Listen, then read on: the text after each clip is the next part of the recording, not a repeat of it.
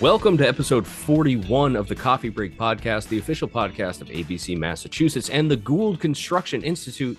My name is Dan Guerin, joined every week by Allison Jackson and Mike Maloney. To start off this episode, we want to thank our presenting partner, DECCO.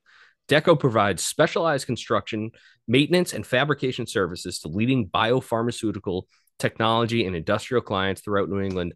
Thank you to DECCO for supporting the podcast. And we'd like to thank our sponsor for the lightning round, truewerk.com.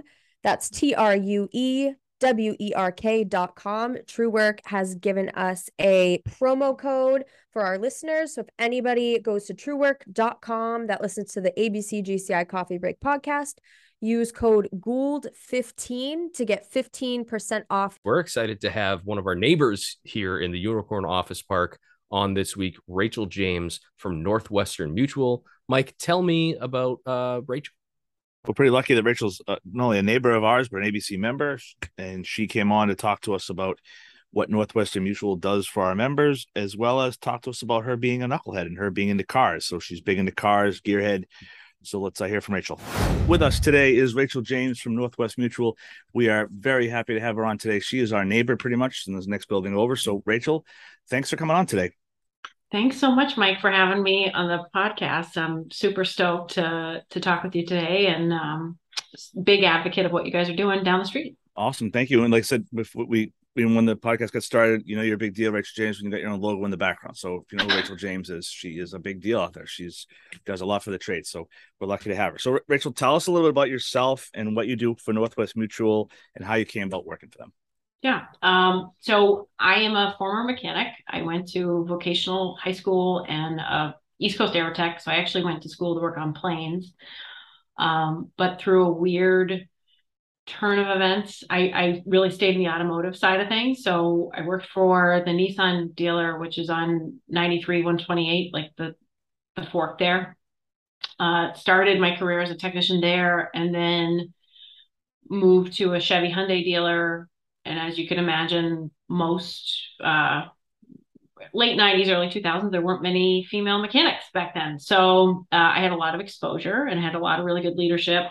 And um, I got picked up by a manufacturer who sent me to night school and I got my bachelor's in business. And, you know, the role that ultimately I, I got was to help blue collar business owners look at their, you know, balance sheets and their financials and identify weak points in profitability.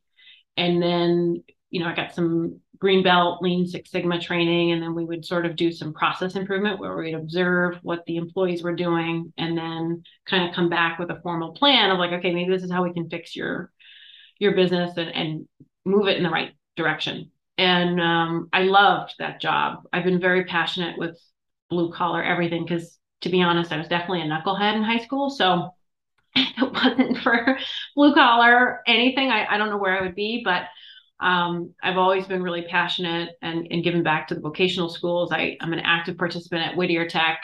Um, I really like Skills USA. Like I, I just think it's such a great path for anybody, regardless of, you know, whether it's electrical, plumbing, HVAC, construction, automotive, like it's just such a great career path. Um, you know, my younger brother's a plumber. We've just uh, very, very passionate, I think, across the board. And um, ultimately, the role that I had at that old company was just too demanding nationally and it was so much travel i couldn't sustain it. Uh, you know i'm married with a kid. It just got to a point where it was like oh my gosh. And the career opened itself up at northwestern mutual which was really cool. And i teamed up with um, an advisor doug who's a, an active member he's been a member of the abc for years.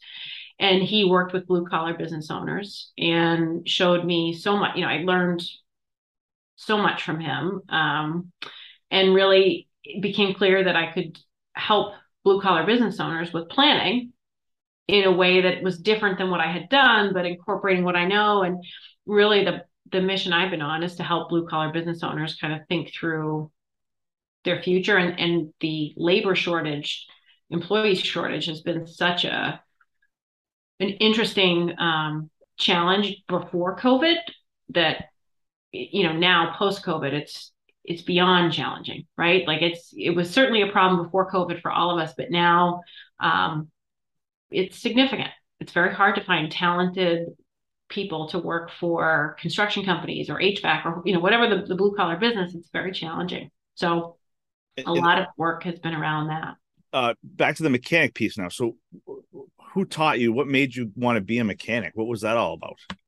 Um, it was to the earlier point of being a knucklehead. Um, so, um, my dad was an airplane mechanic, so our childhood was really centric around planes and cars and not uncommon to have a car in the driveway at all times that we were repairing or fixing or restoring um, i spent most weekends at the dragway and i tried conventional college after high school and didn't even make it through a semester and realized like this is just not something that i'm i, I didn't have the the mental space for it at, at 18 19 years old. And my dad was kind of like well why don't you go do something that you like? And I at the time was really into cars and our friends were we were doing like the Howl, Halloween howler and gutting cars and racing them on you know the tracks and stuff. And I thought okay maybe I'll go to school for auto mechanics but my dad kind of challenged me on it was like well why don't you think about East Coast Aerotech? Because you'll learn HVAC plumbing electrical sheet metal welding engine mechanics you know refinishing. You'll learn so many more skills in one school versus going to an automotive school, you'll only learn one craft. So I looked at a bunch of local schools and um, I I ultimately chose East Coast because I, I did. I learned so many different skill sets. So like, you know, what's funny is like in my household, like if a light breaks, like I'm the one reinstalling a light fixture in our house, like, you know, oh, or if we need this or that, you know, so I, I have enough information to be dangerous You're like, hold on a second. I'm Rachel James. I can fix this thing. I don't, I don't, I don't need a call repair guy or a repair person. I'm Rachel James. I got this. Yeah. But so, so with, with, your heavy involvement in the trades, just through the vocational schools, where do you see the industry heading? Where do you think that's the next, say, five or 10 years is going to look like for the trades? That's a great question. The employee shortage is difficult. Uh, you know, for the majority, I see most, so most associations that I go to, most businesses that I go to, the average age is 45 plus there are very few young laborers, technicians, you know, skills, craftsmen, whatever you want to call it, at any business level. And I think we're going to have a little bit of difficulty, or, we're going to have to greenfield some people or, or groom young people into new roles. Um, technology is shifting across all of these different industries. It doesn't matter what you're into. You know, the car industry that I have so much like affinity to, that industry is just wild with, you know, electric cars and all these new features of cars being able to park themselves and that kind of thing. It's creating a change and shift in what we need out of our people. Um, you know, as as even so far as the administrative side of the business i think that's becoming even more and more cumbersome for blue collar business owners as well. Is not only do you have to have the skill to to fix or build or make you also need to have the admin side. So we're kind of looking for this unicorn um, to come into all of our businesses and it's very difficult. So i think there's going to be some challenges there but i also think there's going to be a lot of opportunity. I just was reading an article recently about the 1950s compared to now and how back in the 1950s a large portion of our workforce was blue collar labor technicians and now in you know the 2020s it's mostly admin and managerial. So my hope is that we can somehow create a shift to create more uh, interest at a young level into the trades because it's truly one of the best career paths there is in my opinion. There are so as all the people who are in their 60s start to retire all sorts of new positions will open up, which means that all the people who are in their 20s and 30s will have this opportunity to, you know, promote into even better positions. And from a young person's perspective, you don't necessarily need to do the hard work per se. Like there are so many other jobs within the industry that are, you know, white collar. If you, you know, the white collar of the blue collar, I guess, right? right? Like you can be in a job where you work at a desk or work, you know, on a phone or work from a truck or a car, and it's a, a quote unquote cleaner job. Right. So I think there's a lot of opportunity. There's a tremendous amount of opportunity looking ahead for the blue mm-hmm. collar industry. It's just where it's going. You can call that a baby blue collar. A baby blue collar. I like that. baby blue collar. But you, I'm you gonna kind steal of, that. yeah, you kind of hit it in the beginning. You said, you know, you were working at a dealership and leadership saw something in you, right? Where they said they took you out from underneath the hood of the car, under the car, and they were like, listen, we want to send you to a class. And what we think you've got everything it takes. So Mhm. it comes down to the leadership. So I think it comes down to some leadership or business owners seeing the potential in people and saying, listen, you know, I know you're a hell of a technician, but we want to work on your management skills. We want to work on your soft skills, customer service, whatever it is, right? So taking them and saying, listen, I want to send you to school, whether it be some type of degree, whatever, right? That it comes down to leadership. Is there one particular leader that you remember that stuck out in your in your mind as a, someone that took a chance on you and, and rolled the dice and, and wanted to see you grow? Yeah, um, there's a few people for sure. Um, there was a, a guy, uh, Gary Brown, who took a chance for sure and helped me transition off the shop into distribution, which ultimately got me the job at the manufacturer level. So he certainly saw something and really helped open my. He's still a mentor today. I just talked to him last week, like someone I really idolize in a lot of ways. And then um, a guy by the name of Mike uh, worked at the manufacturer and he's who advocated for me to get education and to continue on and really propelled you know my career and without the two of them i don't think you know my path would have been wildly different and i you know i think what's interesting that you mentioned mike is like generationally as we all get older we always look at the younger generation and have that ah like Yep. they don't get it they don't get it Yep. we forget that at one time we were that young and didn't quite get it and you know didn't have all the answers. So i think it's important as the leaders of the industry of whatever blue collar industry you're in it's important to remind yourself that the people working for you have not walked the same steps as you and are just never going to know the same things you know. And sometimes you're going to have to articulate the simple um, because i see this all the time. Common sense is not commonplace the people working for you might just not have seen they just might have never been exposed to something that you've seen 20,000 times. So um, oftentimes the frustration with the younger workforce is because they just don't know. They don't know the simple stuff and generationally they don't know that they shouldn't wear slippers to the interview. They don't know that you know that's inappropriate. Like and once you tell them oh okay got it. All right. The vocational schools i've always been an advocate um, and at my in my old career i used to serve on almost every school board in the state of mass and we used to do these like interview classes for the kids and we'd say all right we're going to do like a mock interview day. Come in well dressed and we're going to interview you. And some of the students would come in in slippers or furry boots or and, and some of that came from they didn't have the money. So in some cases it was just there was no funding you know they didn't have a choice that's what they had um, and some of it was they just didn't know. They didn't have parents that said or told them, hey, look, you know, if you're going to an interview, you need to do X, Y, and Z. So it's interesting at the high school level, there's such a broad spectrum of what kids are exposed to um, personally and what they know needs to be done. So we actually used to, we, after that happened the first year, we incorporated that into like the, the program of like, hey, look, this is what it means, you know, with pictures. Like, here's the types of if you're a girl, boy, you know, where, what, however these days, however you claim yourself to be, like, here's some examples of Yep. clothes that would be appropriate for the interview. So we talked a lot about cars, skilled trade stuff. We'll talk about the meat and potatoes now of Northwest Mutual, a ABC member, longstanding member. What mm-hmm. are some things that Northwest Mutual can do for the members if they don't know already about it? There's a tremendous amount of stuff. You know, Doug has so much bandwidth too. So, you know, Doug's been a huge partner of mine, and there's just endless amounts of things, but most of it's around financial planning. So, succession planning, um, valuing your business, you know, determining should you sell that business to private equity, sell it to an employee, sell it to your kids, you know, what does that landscape look like? Uh, all sorts of group benefits, um, life insurance, you know, there's a, a whole plethora of things that can be used in the planning scope. So it's truly a full comprehensive planning firm that, you know, works with investments, insurance, and and in planning.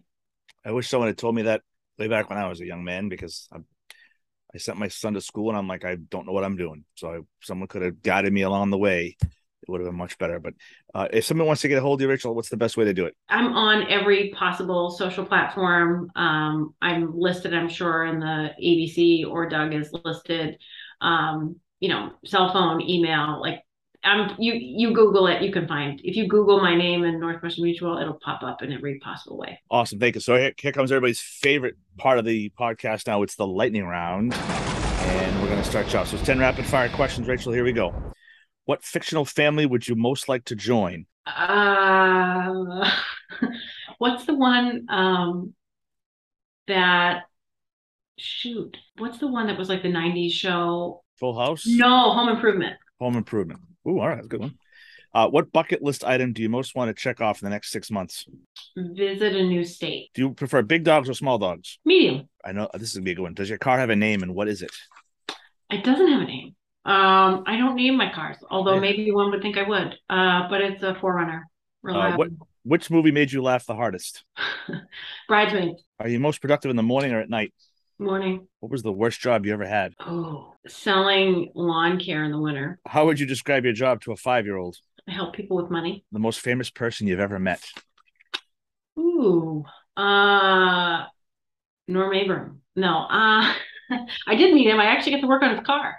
Uh I thought you'd say Chip Foose. You said Norm Abram. I thought Chip Foose would be number yeah, one. Yeah, no, no, no. guy. I, that was kind of a joke. No, I All worked on I, I worked on Norm Abrams' car years ago, but um, and he didn't say hi to me. Uh, Oh. which, yeah, total snub.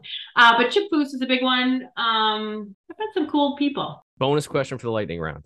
If you were in a food fight, what would be your quote weapon of choice? What food would you throw in a food fight? Um, well, in fifth grade, I did have a food fight in the cafeteria, and Cheez-Its was my weapon of choice. We won't tell your son. We won't tell your son that. Mommy had a food Oh, fight. I definitely got in trouble for that. Um, but but in hindsight, I would have gone for mashed potatoes. Yes, mashed potatoes. the, the sploosh. factor. Yeah. the sploosh. That's a great question. Fantastic. Groundbreaking journalism, Rachel. We told you that. I know, I know. ground- this is I, I, this is a groundbreaking great. journalism. This is a great dialogue.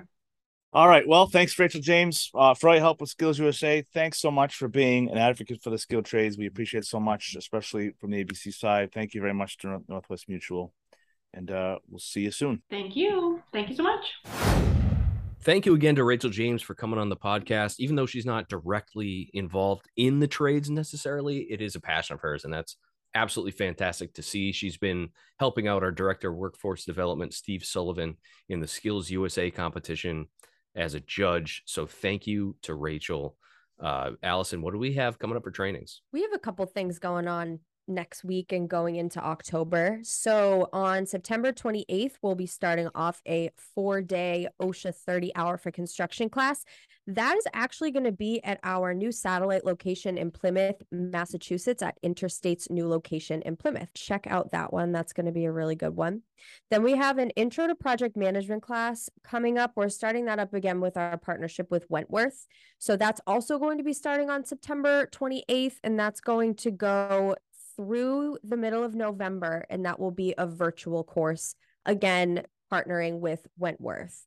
And then on October 15th, we have a sheet metal prep for exam class here at the ABC GCI Woburn office. So you can check those out and all of the rest of the classes that we have coming up at gwgci.org forward slash events. And also, don't forget to sign up for the ABC and GCI Step into Safety event. Join us as we recognize our STEP Award winners and have a day dedicated to safety in the construction industry. That's going to be taking place on October 13th at the Sunbelt Rentals location in Avon. Registration information for that can be found on the ABC website. Uh, coming up next week, we're going to have Jim Abbott of Claro Advisors. Jim actually used to work for ABC Mass. He was a, a former membership director. And as we gear up towards October, which is membership month, he is going to be coming on to talk to us about what he does and uh, the value of the ABC membership. So be sure to tune in next week to hear from Jim. Before we wrap up this week's episode, we want to thank our presenting partner, DECCO. Thank you for supporting the podcast. We also want to thank our lightning round sponsor, Truewerk. Use promo code GOULD15 to receive 15% off your purchase. Be sure to follow us on Spotify, Apple Podcasts, Amazon Podcasts, Google Podcasts, and Android Podcasts. And while you're on there, be sure to give us five stars because we know you love listening to us, and we'll catch you all next week.